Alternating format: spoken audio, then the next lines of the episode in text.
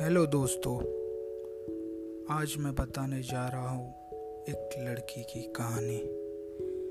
ये कहानी उस टाइम से शुरू होती है जब लड़की अपने मेच्योरिटी पीरियड में आती है। एक लड़की थी जो 14 से 15 साल की थी और लोग उसे कभी ऐश्वर्या और कभी रानी के नाम से बुलाया करते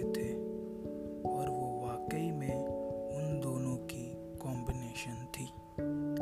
फेस का टोन ऐश्वर्या राय की तरह और आइज़ उसकी रानी मुखर्जी की तरह थी।